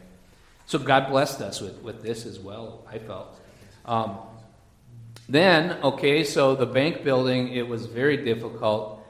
Did you work when we had the bank building with us, Matt? Yeah. Okay, I don't know how long you worked when we were Only there. six years. Okay. Six, And it was getting cramped. I mean, we're, we've grown as a company, and you know, Good. you get a lot of lot of orders in, and they start piling up next to the teller booths. You know, And you gotta load it into your van through a narrow hallway. and you go, yeah, oh yeah, there are a lot, of little challenges. Um, and, but we thought, okay, we got to find something different. Maybe, I maybe now's the time. We got a little money um, from the sale of that 317, I think it was still, and um, my history and recollection isn't quite the same. We thought, ah, what about that place? You know, there's a building. It's, it's, it's, it's side by side. There's two. There's a tenant on, on the left, which is the United USDA, which is really the kind of tenant you want, which we found out after the fact. And then this other side was was free and clear. Let's buy. Can we maybe get? And I, so I said to John, I said, John, can you find out what's going on with that building? Yeah, I'll okay, I'll look into it. Um, Does he actually talk to he No, talks he a little doesn't. like I that. haven't, um, I haven't spoken to him. I've seen his stuff up, but I'm thinking, is it really like that? Yeah, a little bit. Yeah. It was very. I'm sorry. And it's not to mock. I talk. I, when I think of people, I kind of use their voice. But, um, Can you talk to me for a second? Can you talk with me for a second? Uh, but anyway, so he didn't look into it, and I, said, "Ah, "Come on, we, we want to make we want to like pull the trigger on something here." And so I reached out to him again. Oh yeah, sorry, you know. And he goes, "Well, it's a good thing we waited." okay, come on, John. It's a good thing we waited because they had come down with the price on it again. And so we got we got this building. I think it was was it two hundred and ten thousand or something? It wasn't that high. Yes, it was. No, it wasn't. It wasn't. Yes, it Yeah. was. It wasn't two ninety. you think? No, it wasn't three. Yes, it was. Yeah, it was. Yes, it was. It was probably two ninety something. No, it was not. I don't remember that. anyway, all right. So, but the price was right, whatever it was. And and the, and the thing is, is um, Well, the big thing was finding out the tenant. the tenant. Yeah. I mean, that's what sealed the deal. So it's a government tenant, and, and they, they lease their, their site from the building owner, which would, became us, and, and their lease payment, you know, more than pays for everything. as far as cash flow goes. Yeah. I mean, Morton pays for everything. So whatever, when we moved in and did some remodeling and had that all done, we can, as Gap Security Solutions, can also pay towards the mortgage of the building. Okay, and so we we paid rent to Gap Properties, and and this building is now paid off completely, which is a great blessing. And uh, So in purchasing that, we were obligated to take on that lease yes, that came with the building. We had to, respect. USDA has, Yes. has had, had long-term leases. Yes. So they had a certain Arrangements. year contract on it? Yeah. Okay, and so now, just so it doesn't all smell like roses, um, we had to just work to redo the lease. And look at Tracy's face right now; she's just disgusted. nightmare. Yeah. It is Nightmare. painful. Government programs. It is painful reading stuff written in double negatives Yeah. and all this with language you never even. Don't, you got to look up like two words per sentence. Somebody makes a living writing those. Yes, yeah. And that's all he does. And he's called a lawyer. It's Yeah. just waiting. And he is making a lot of money doing it because, Well, and, and the thing is, is, is we're so, you know, paranoid that we don't really, we want to kind of understand it, Tracy even more so, um, that it's like we had to get to a point where, where we said, listen, the guy who's trying to work with us on this is just trying to get through so we can have this done. yeah. They're not out to get you, you know, as much as you like to think that way of the government. They're not out to get you, you know. But they're out to get a good deal, so. But they're out to, Some well, way- but they are out to say, how can we get this done reasonably and so on, and, and, and, uh, Well, so, See, their old, lo- their old location, I used to snowplow for them. the USDA? Yeah. Okay. And just doing, just doing that was gobs of paperwork. Oh, yeah. I just couldn't believe it. I mean, all I'm doing here is plowing your snow. Yeah. Well, I'm and not now, raising your children here. And that contract Yeah, is I'm not probably a foot adopting, yeah, right. But now, we have all those headaches. Our, the snow plower, snow plower, WD Novice is the snow plower. They work with us, and they get free and clear of having to deal with all that Yeah, stuff. Um, But we just finished and finally got approval for the new lease, which the guy who runs the show over there says, I'm hoping that this is done so I can retire without having to move, right? And we're like, yeah, that sounds like it could work. If it didn't work, we figured we're gonna take over that site and do something else, you know, with it. Yeah, right. But, Put a bar in. what's that? Put a bar in. A bar in? Yeah. After That would be part of it. Yeah. Part of it. Right from one job to the next. But uh, Tra- uh, Tracy and I, you know, would, would work on this thing and on the phone, and then we get some questions answered. Then we got, what's the company that Aaron works for again? WDS. Uh, WDS. WDS, wrong side. Um, WDS uh, guy to come and kind of do, get his person involved to do a, a CAD drawing. There's never a CAD drawing for it, and, and, and we're trying to do this work, and it's like these things are getting shoved on us. Like, oh, you, you're going to have to have this. Well, where was the last time this was done? They didn't have any of that, so they've like they've taken another step into making sure that everything is better and in its place with our lease. But we just officially were notified that it's a done deal. We got the lease. Next day, I got a call on the phone. Tracy gets an email from this guy looking to buy the property. Don't know if you're interested, but if you're interested in selling the property, uh, we could, you know, talk about it because he sees that this is this huge lease that was just established with the government Yeah. for 12 years, Yeah. and um, and it's just it's just a pretty pretty penny to Interesting. Keep um, socking away. How Yeah, many, how many hours do you think between you and mom you guys spent just on that contract, just for perspective? We don't want to count. yeah. We No. don't want to count. Well, she, so she went through Whatever and it is, read it all divide that first. over 12 years. Yeah, So Yeah. If you spent, if you spent a hundred It was like hours, 20 minutes a month, no big deal. Hey, That's yeah. what it comes down to. She's she's wish, wishing the curse upon you guys for the next one is what she's Yeah. doing. If you if it happens again, and it may maybe and it could come to a point where we need the building space more than we need Yeah. the tenant, and or we Or buy rent out your half and to somebody else and have a different building. Yeah, or that, There's right. And those are all, I think, decisions you, you make along the way. But this one was paid for in full, except for part of the lease is going to involve a, um, a remodel of their kitchen area next door, which uh, could go up to, with some recarpeting, some other things, which could go up to, according to percentages, $115,000 of uh, work. And that would include uh, any kind of engineering slash architectural, whatever decisions, okay? But And then the red tape is in that too, isn't it? well, oh yeah. So the next email we get, we're awarded this this lease, and the next email we get, n- not the phone call of some guy that we don't even know looking to buy it. The next email we get is the guy who's going to be in charge of the project. So you take a short breath and you think, now we've got to start over with whatever red tape this guy's got. But I think the process has taught us one thing that um, these guys are just doing their jobs. They're not out to get you. And um, if you're nice to them, they're nice back, and maybe by the end of the day, you end up in the same same place a little better than you were in the past. Okay, so now we have not the bank building anymore. We we we got Lydia's place. We call it Lydia's place. It's really all of our place, right? and um, we've got that. We own that outright. We bought this. We're, we remodeled it. We're doing work in there we own this outright, but it, not for long with this remodel work that's going to go on. And then we're thinking, okay, because we own places outright, this is one of these things where I'm still in my mind principal, principled, and Tracy's even har- harsher on this. Um, harsh is not bad word right? No, but principled, I'm thinking one mortgage at a time. You know, Dave, Dave was okay with a mortgage, right? So I'm going to go with one mortgage at a time.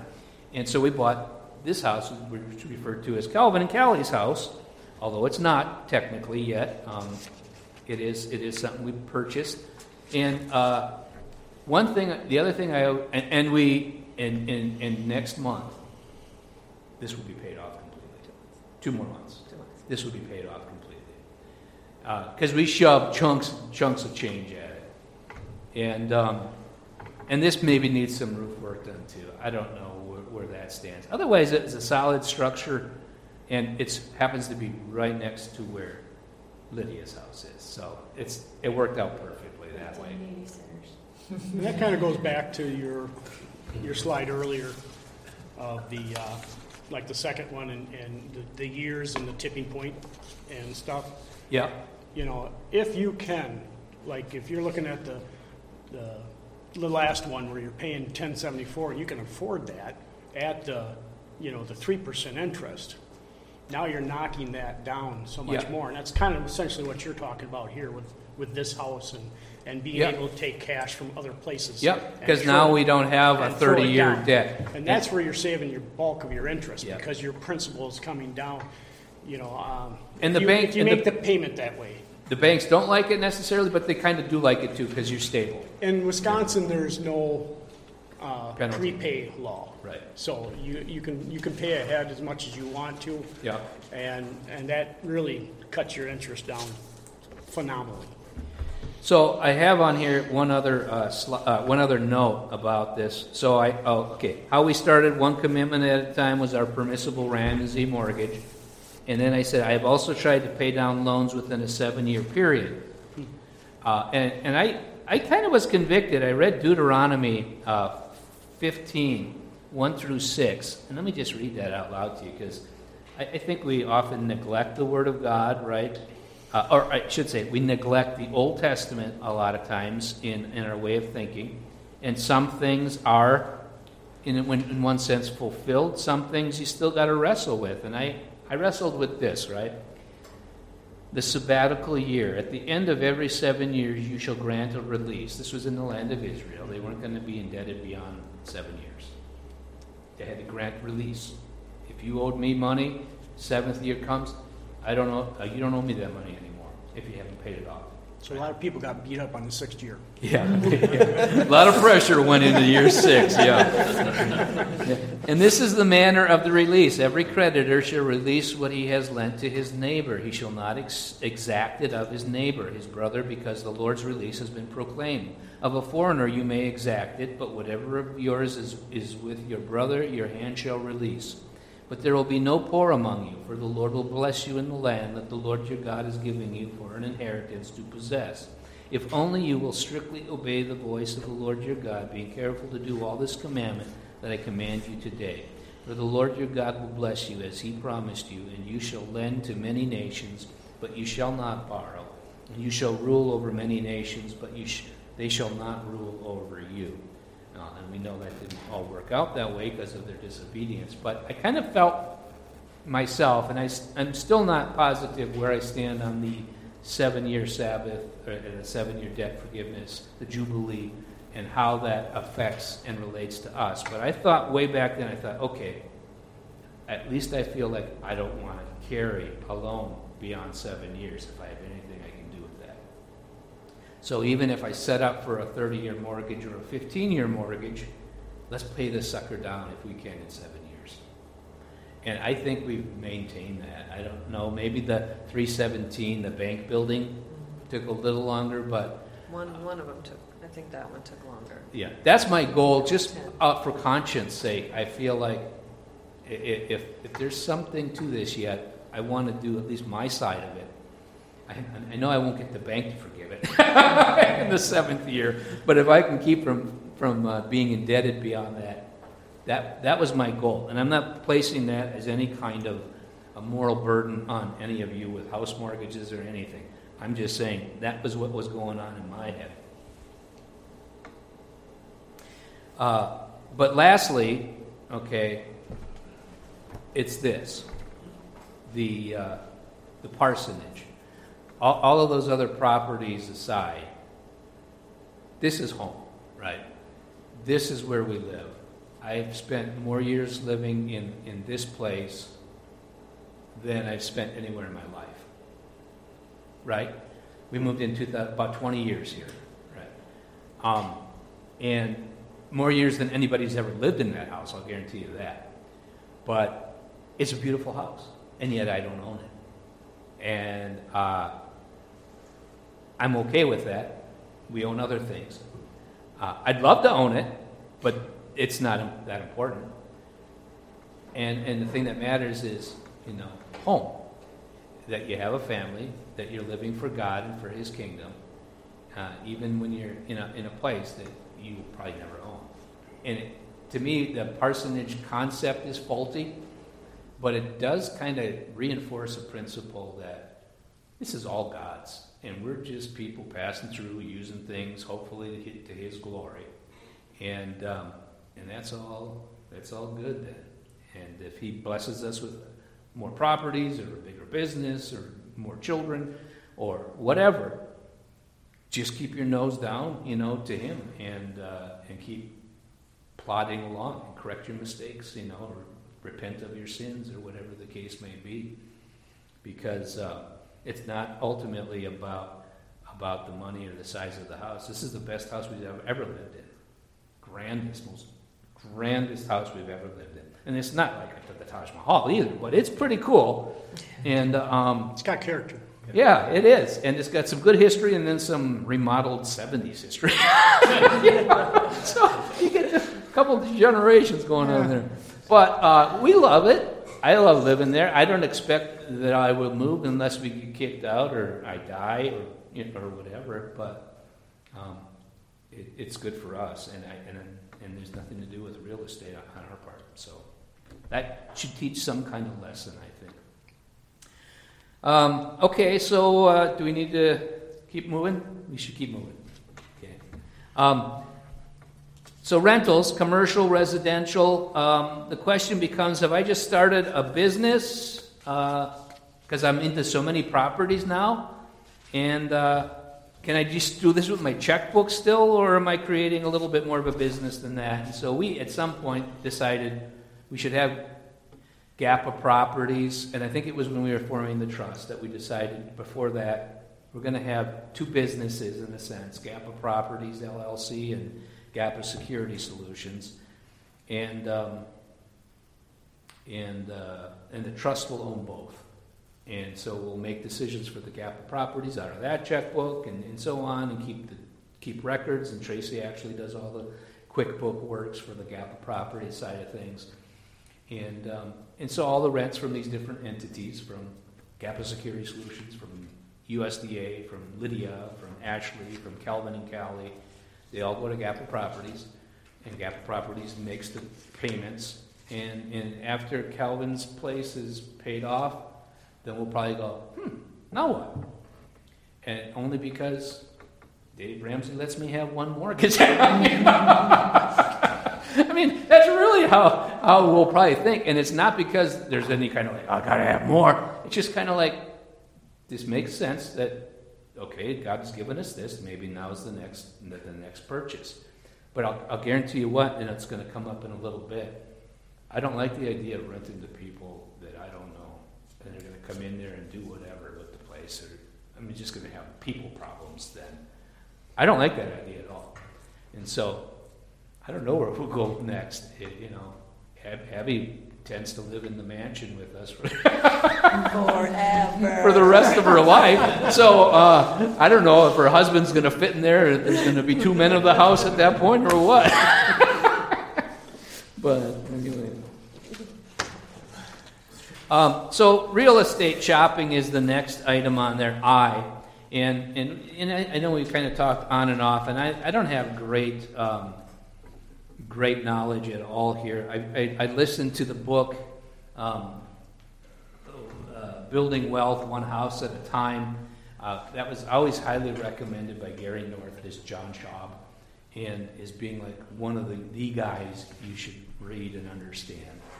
So I encourage you to, to buy that book, but uh, also, I'm not big on start a business, buying houses like like Zach's friends with the, the however many houses. I'm thinking, I don't want the Dave Ramsey thing. I'm a chicken that way. Just one bite at a time. Let's just take one bite at a time, and over the course of, of decades, maybe you get somewhere. You know? But uh, neighborhood, buy the worst house in the nice neighborhood. I knew that was one of those things. I don't want to buy the worst or worst house in a junky neighborhood. I don't want to own properties in a junky neighborhood. Um, sometimes it's not hard, easy to tell which what, but you know the nice neighborhoods. Edgewood's Edgewood Drive's a nice neighborhood. I mean, we probably uh, have the worst house on that block, and it's not a bad house with Lydia's. Um, yours might be the second worst.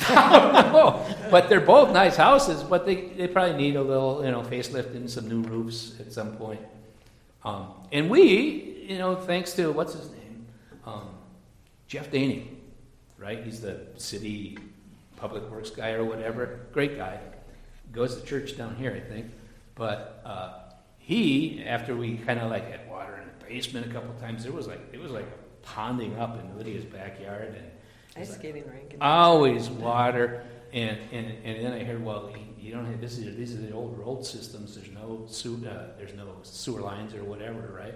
Storm So I storm. That's it. Yeah. Um, so I kind of went in there and said, "What can we do?" He goes, "Well, it's not even slated for you know until maybe in 2023 or whatever." He said. I said, "Well, but I can't have this going on every every time it rains uh, for any kind of period of time. It's it's just like a, a pool that gathers, and it's her house wasn't even as bad as the one further east. They they really had the pond you could swim in, and so." Uh, I you know asked them again, then I chimed in. Then then I sent them a video once when water was uh, coming from the house, being shoved out by the sump pump, but you could see it bubbling up in the sidewalk. And so I videotaped it and sent it to them. I said, "See, I don't know what to do, man." Well, it's already been done. I mean, he pulled that thing together and made it like one of his more important projects, which is part of just talking to your own city officials and stuff. Uh, and um, now they're actually redoing the, the surface of the street this, this week or this past week and a half. So, um, anyway, I, I like him. Uh, the price of it, buyers or sellers market, stay local. I think the stay local is probably as big as anything. Um, tenant shopping, the scariest part of rentals, and I don't really have a, any kind of desire for it. Can they afford it? Uh, our lease with the government's beautiful, a beautiful blessing that, that uh, we were able to walk into there. Will they pay on time?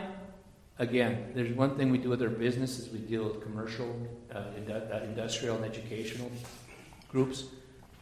Uh, if they don't pay on time, it's normally because of paperwork or procedure. We know we're always going to get paid, and that's reassuring. I mean, there has been very few times where we thought, "Man, are we going to ever see that paid paid off?" And it was one where a company was just kind of going under, and they owed us a couple thousand bucks or whatever. And it's like, don't sell them anything more. They can use a credit card. We'll sell it to them, but otherwise, no way. But otherwise, we feel good about it. And I feel the same thing about about these uh, rentals. It's like I know my kids are going to pay me. We're not going to pay them. That's a nice thing to put out there. I remember that in the future. Have all your tenants working for you. Yeah, right. And then and then the you know the government's going to pay you unless you got something that has to be done paperwork wise that you didn't do or the wrong number on or something. So I don't know what you do, eh, Paul, in your scenarios where you've had people you didn't know. Well, I think part of that is um, what we talked about before is you have a certain percentage on your calculator or your cash flow or your ROI. ROI, uh, is that you figure a certain amount of rent loss. And of course, uh, rent loss is also tax deductible. so Okay. that. Okay. But, um, or it's, it's not. Well, taxed. yeah, not it's no income. Yeah, it's if no you income. want to. But uh, I also have uh, uh, my lease. Uh, after 30 years, I've rewritten my lease time and time again, and I have a, I have a, a penalty if you're five days late or more. Okay. It costs you five bucks a day, Oh, that's that's interesting. so that's incentive. Yeah, Unless you communicate. and that's to- all legal and stuff, huh? As long as they, they sign the paper. Yeah, that's an interesting idea. So that's what I do. And uh, they're warned ahead of time as they walk in the door, this is what it is. And now, if, if you're not getting paid till the sixth, and you know that ahead of time, and, you know, you had to replace your car or whatever, if you communicate to me, You're that, lenient. that, I, You're- I you may- understand. I may give you leniency, but it's communication. It's always communication. Yeah, But because you know they're trying, and very seldom do I get paid after the fifth. because of the five dollars a day extra. So what about when someone is, either just leaves, or how do you get rid of someone if they don't? Because aren't there rules that protect them? Yes, the only way you can really legally get rid of a tenant is to um, evict them. And if you're going to evict them, I know a guy that rents, and if they don't pay by the fifth, he starts the eviction process. If they don't pay uh, when it's due, Yeah, uh, he'll go right to the eviction process. And he's told them up ahead of time, this is what happens. This is what's going to happen. No, nothing personal. This No. is how I've learned I have to deal. If deal. you don't with pay me by the fifth, I go right to eviction process. Okay. And how Because the long does that- eviction process takes, I'm gonna say, how long does that take? it 'Cause you takes could be- about 60 days, oh, if so not you longer could be sometimes. a few months without rent, Yeah. and they're still staying there. Yeah. And then is there any recourse besides keeping their security deposit if they do damage? You can take them to court. No. Good luck, Yeah. right? What, I got somebody that owes me, I think, uh, I got the court case against him for, I forget the amount even, thirteen hundred bucks. And that's always gonna hang over his head, but that's, that's the most I'm gonna get out of it. Yeah. But I did the, the court myself. Have It's you- not like I have lawyer fees or anything. Okay. have you gone through the eviction process? What? How does that? Can you give me a little idea of what that looks like? So you go to the courthouse and say, I'm gonna evict so-and-so, and then you have to have that served to them, and it gives them a certain amount of days. Um, now, if I have an eviction, I have a lawyer take care of it. Okay. Just have him, I think it's a couple hundred bucks, or whatever. So non-payment or if they're Non-payment, damaging the damages, property, are there any any other illegal, reasons? um, unlawful, um, activity. Uh, Like like Drug deals. smoking pot in there or whatever. Well, yeah, anything like that. You know, you can, I mean, you can be nitpicky and, and find something. I mean, if they're not paying the rent, that's one thing right there. And if they're not paying utilities, that's another thing to walk on. Okay. Do you have set days where you like go in and inspect the house? No, No. no.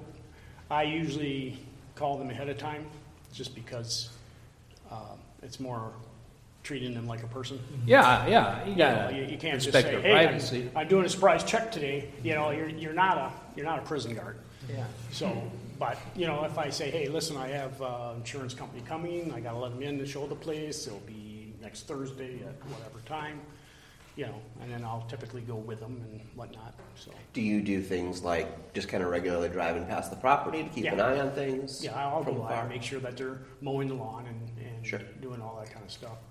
And then typically, uh, I'm in that place sometime or another to fix something. Have you ever had to get police involved because somebody wasn't leaving after the eviction stuff had been served? No, they usually leave, Okay. yeah. Or I have the right to go in there and start moving their stuff out at that point. Uh, Which I will. After, when? When can you? After the eviction Oh, process uh, is fine. da- date is set, Their stuff could be on the front yard, uh, Yep. lawn at that time. Yep. Okay. Interesting. Have you done that ever? I've done it once. Wow. What did Aaron think about that?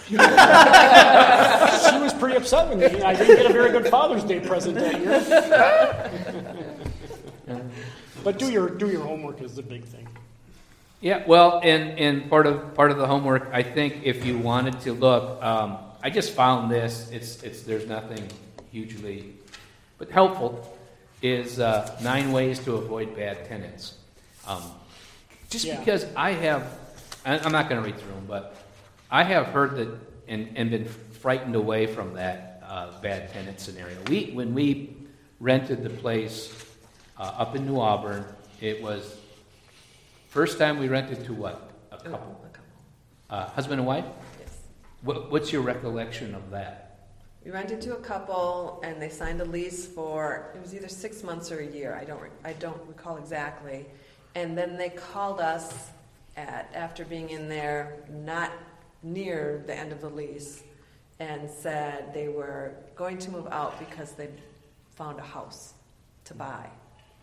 And then we're stuck with what do you do? But you don't want to force them to stay, and they don't want to be Or there. pay rent so. when they're not gonna So be? then we were living down here, which is I think why we wanted a full year because we lived so four hours away. Yeah. Um, so then we were in the position to try from down here to find someone For up there. to rent it, and we had to have renters when we moved down here financially. We had to have renters up there. To, to pay for what? Um, I think we still were paying on that mortgage. Yeah, you still had a mortgage on the property. Yes, when we moved down. You sure the extra land we bought after? At the, Uh, One or the other, I don't know. We still had to pay a mortgage, so um, we, we had to rent it. So that was a difficulty to do that from a long distance. Then we did hear from um, some Amish, I believe, were they Amish people? Mennonites. Mennonites who um, would They- move around as a group for their work, and so they, They wanted build. Yeah, so they Oh, yeah. wanted to um, they wanted to rent our home for X amount of months.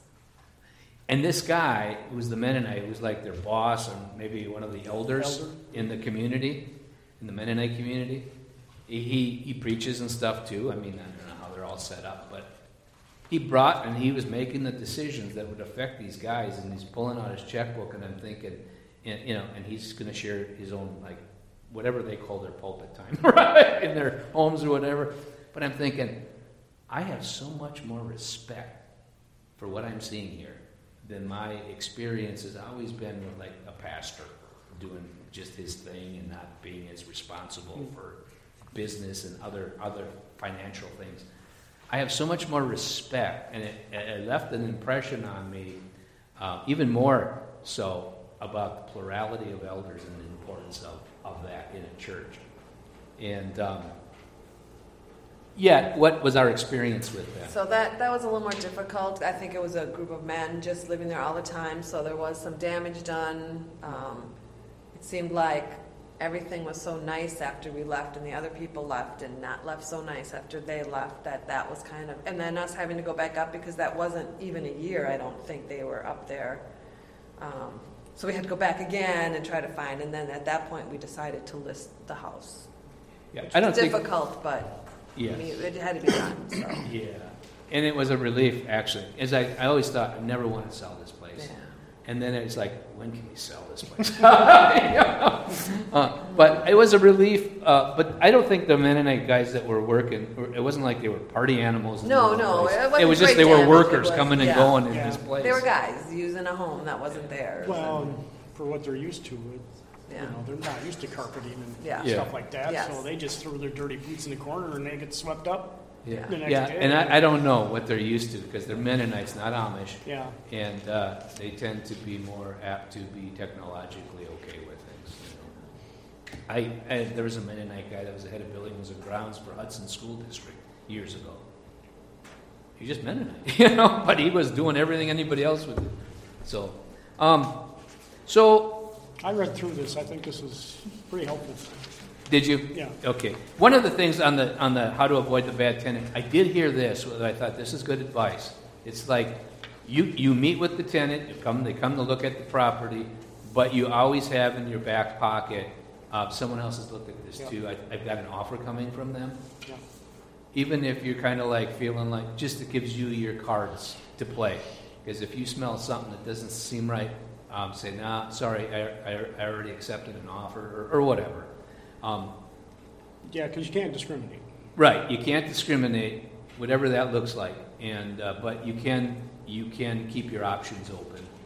And I, I, I don't know. I to me it's like if you're going to rent this place from from me, I want to feel good about at least going into it. Like we're going to be good for each other.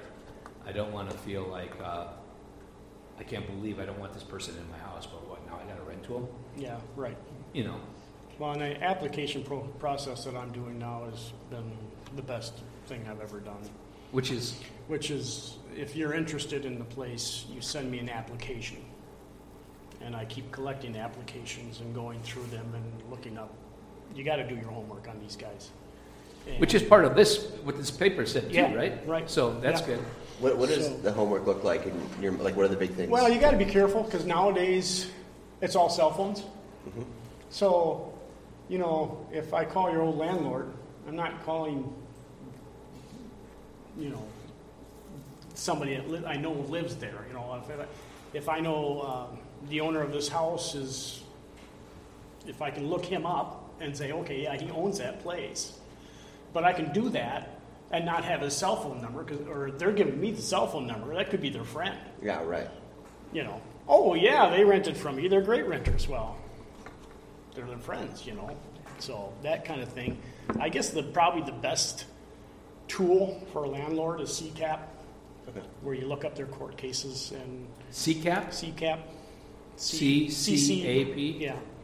It looks up their court cases and stuff like that. Some is old ancient history, and they've they've recovered from it, you know, sins of their youth or whatnot. Yeah. But it tells you the dates and stuff like that. And if they have a lot of problems with financial things, sometimes it's a divorce, so it's not their fault.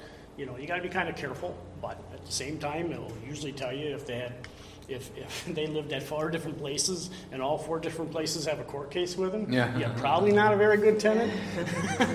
you know, Are, are you allowed to require proof of income? Uh, yeah, I, I, they usually give me their bank. Okay. I think Masterson says by all means you, Yeah. you can ask You- for all you that stuff. can, yep. Uh, if they have a place of work, I can call. That, that's one thing I think is probably one of the better tools is because you can actually call the place of work. They have a phone number that's other than, you know, Yeah, than some cell phone number. Pub- publicly verifiable. Yeah, and uh, so, you know, you got to be careful not to uh, rent just because they have cash up front. I mean, that reminds me of that other Michael Keaton movie with, it's an old one, where he's renting from Michael Modine, or what's his name?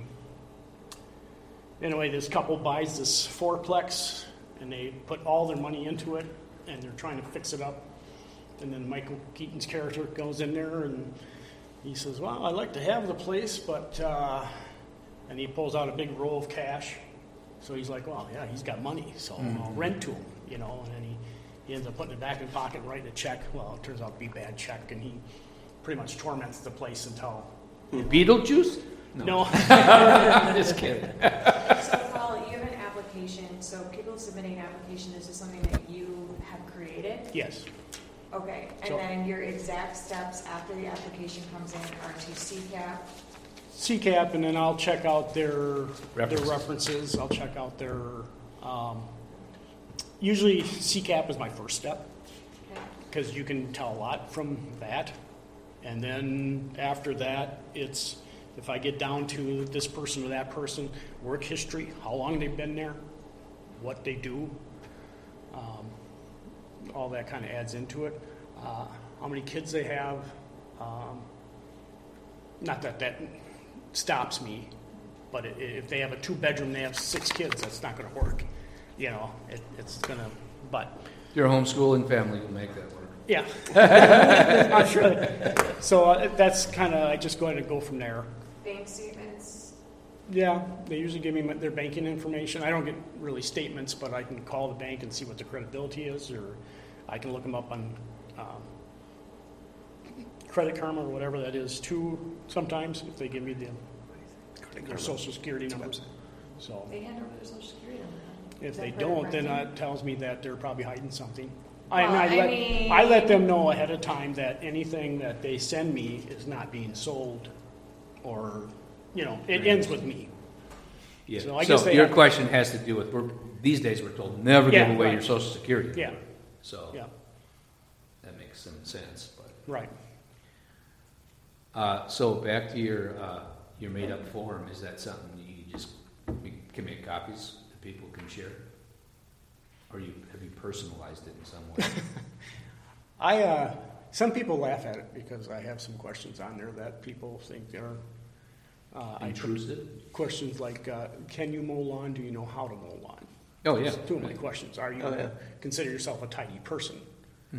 Um, of course, they always answer yes, but the fact that I'm asking that Oh, yes. tells them that, hey, this guy is worried about how the place looks and, mm-hmm. you know. And that's, this, this person, this woman Yeah, shares that too. yeah, I that- see that on e- here. Even them knowing that you're kind of being particular, Yeah. maybe we'll scare them, it's not gonna work, I'm not gonna. Big bother. thing is, I, I always put no pets. And people will call you up, well, I have a dog, is that okay? No pets. And they know that if I'm staying with that, I'm gonna be sticking with the other laws too. Mhm. So if you don't like that, probably not a good place for you to rent. And I would rather be empty a month or even two months than to rent to the wrong renter. Because that will cost me more than two months rent in a big hurry. Yeah, the no pets thing. Tell you, that is maybe one of the pitfalls of renting to your own children. then they want a pet or whatever. Do you have the no and chicken the law? house now smells like Shepherd. But open the windows for a while. Yeah, Yeah. yeah, sure, like a smoker's house, right? You just open the windows and Yeah. it should be good. But yeah, you have to be kind of careful. I mean, and even even some. I had a uh, renter. They were uh, older couple, uh, well dressed, well groomed. Uh, you know, they, they spoke well. Whatever. Uh, you would probably picture them sitting in a pew of the church. You know. And I did some research. This was years ago, and I thought, oh, perfect. And they ended up giving me the a false name. And my neighbor called me up and said, Hey, uh, do you know your renters are moving? They're loading up the truck. The time I got out of there, they're gone. So their name must have caught up to them. so, so you never know. and to make a whole life out of that, that's pretty Yeah. impressive. Wow, there's a, there's a, another a girl who has a, a challenged brother, and she goes to these places and um, rents, and, and people are you know they oh yeah I mean she's got to be a good person she's taking care of her brother and whatnot, and she don't she pays the I don't think she pays anything. She just lives from eviction to eviction. Hmm, wow. Yep. And, Think uh, about that. The other guy, the last, or the guy that I told the story, told me the story, was um, retired. So he watched her and he followed her, kind of stalking, really, but uh, went to this complex where she went in and uh, she left, and he went in there and said, "Hey, is that gal uh, renting to you?" Yeah, he said, "I was going to." Renting Approve. from you? From you? And Yeah. He says, Yeah, I was just about to approve her. And he told her the story. He says, I would have never known. Hmm. But she was another one that would just give a cell phone number. And you call them up, and it's her friend. And, oh, yeah, she rented from me for years, and she's such a good person. so, to close, to close, I guess I'd say uh, a near and dear guy, who I won't mention who it was, but he said to me, Yeah, I, I made a decision too quickly. On the last renters, I know I kicked myself afterwards. I should never have done that. I, I knew I, I knew I was acting quickly, and um, he had to get them evicted. I won't say who he was, but Sounds like John Carson. no, no, might have sounded like him, but uh, no, but he uh, he the same voice for that and I don't know, I don't know what little like safeguards he has built in. He probably would have been one of the better guys to have you speak to that whole tenant issue. But, um, but you were great, Paul. So I, I just know that he's had some bad experiences, you know that.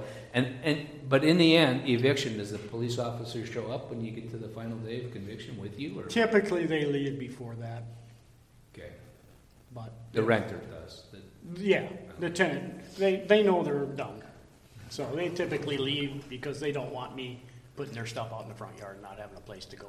So, Do they leave it with, uh, have they left your properties with, like, giving you the middle finger by ruining stuff at all, or? Oh, yeah, yeah.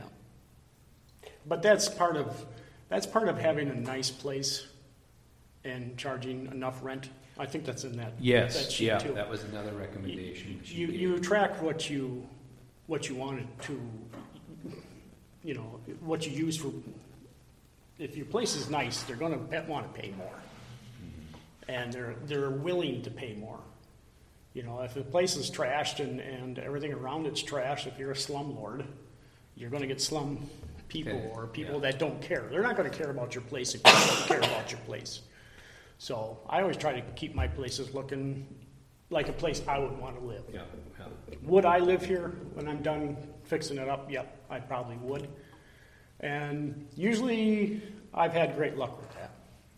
Rarely will they take care of it better than you anyhow. No, they No matter won't. who they are. No, that's But part if of they that's can get part of that. close, then, then you're good. That's part of that maintenance figure that you're putting in your your compute. So, uh, were you gonna say something? Uh, does that make you nervous about maybe getting a house given to you, or does it make you excited? Um, doesn't make me anything right now. Just makes me thinking about it. Yeah, Obviously, if that were the case, my mom would have to pass. yeah, I right. don't really love thinking about it. No, right, right. But it definitely gives some steps if we were gonna need to make that decision at that point. Yeah, yeah. I mean, it's it's it's like all of these things in my mind. Anything we've talked about, even if it just plants a thought for a future, mm-hmm. because oh, I know what book I want. I should read that book. Where's that? You know, or mm-hmm. I should go talk to Paul. Paul's been through this already. I'm gonna see what he did. It's just resources knowing what they are and building building upon knowledge. You know. A little bit of futuristic look too. You know, you can look at a place and say, "Hey, can I make this into a duplex versus a, um, you know, single family, or does that make sense, or doesn't it make sense?" You know, and then rentals are up and down too a little bit. I mean, there is times where, am I ever going to rent this thing? And now I got people. I, I send out an application. I got 60 applications to go through. Mm-hmm. And I'm like, I'm never going to get through them all, but that's a good thing to have because mm-hmm. you can just eliminate, you know, a bunch of them off the top. Mm-hmm. But then you always, when you show, and, and I'm not lying when I say, no, I have another application looking at the place. So when you talk Yes, about, you know, yes. introducing the people and doing a showing, always do a showing. And they want to see it, but I don't do showings like I used to either. Because we used to be, you put your number in the paper with your little classified ad. Now I'm dating myself, but they would call you up and, yeah, I'd like to see the place. Okay, well, here's the address, and I'll meet you there at four o'clock, and then they don't show up. Hmm. Mm-hmm. Or, you know, they do show up, and it's like, you have no way of you, you, you know that they're not going to be a decent renter. You know that from the get go. You know, like they uh, wear the same pajama bottoms to a showing that they wore last month and a half. You know that they're not going to be a clean person necessarily. So you, uh, you know, so a showing is always good, but. Um, this way, people uh, will, will put pictures online now so they can see the place if they're interested in it. You fill out an application, then we'll do a showing. So I'm not going there five times a day showing an application to, showing the place to somebody that is never going to qualify the application anyway, if that makes sense. Well, even having to do an application probably talks half the ones out that It, don't it does. Put, put in the time. And then there's some people that just don't want to fill out an application unless they see the place. Well, then you're not overly interested. And they can drive by and see the place too, you know. All right, um, that wraps it up. Thanks for coming. See ya. What uh, the?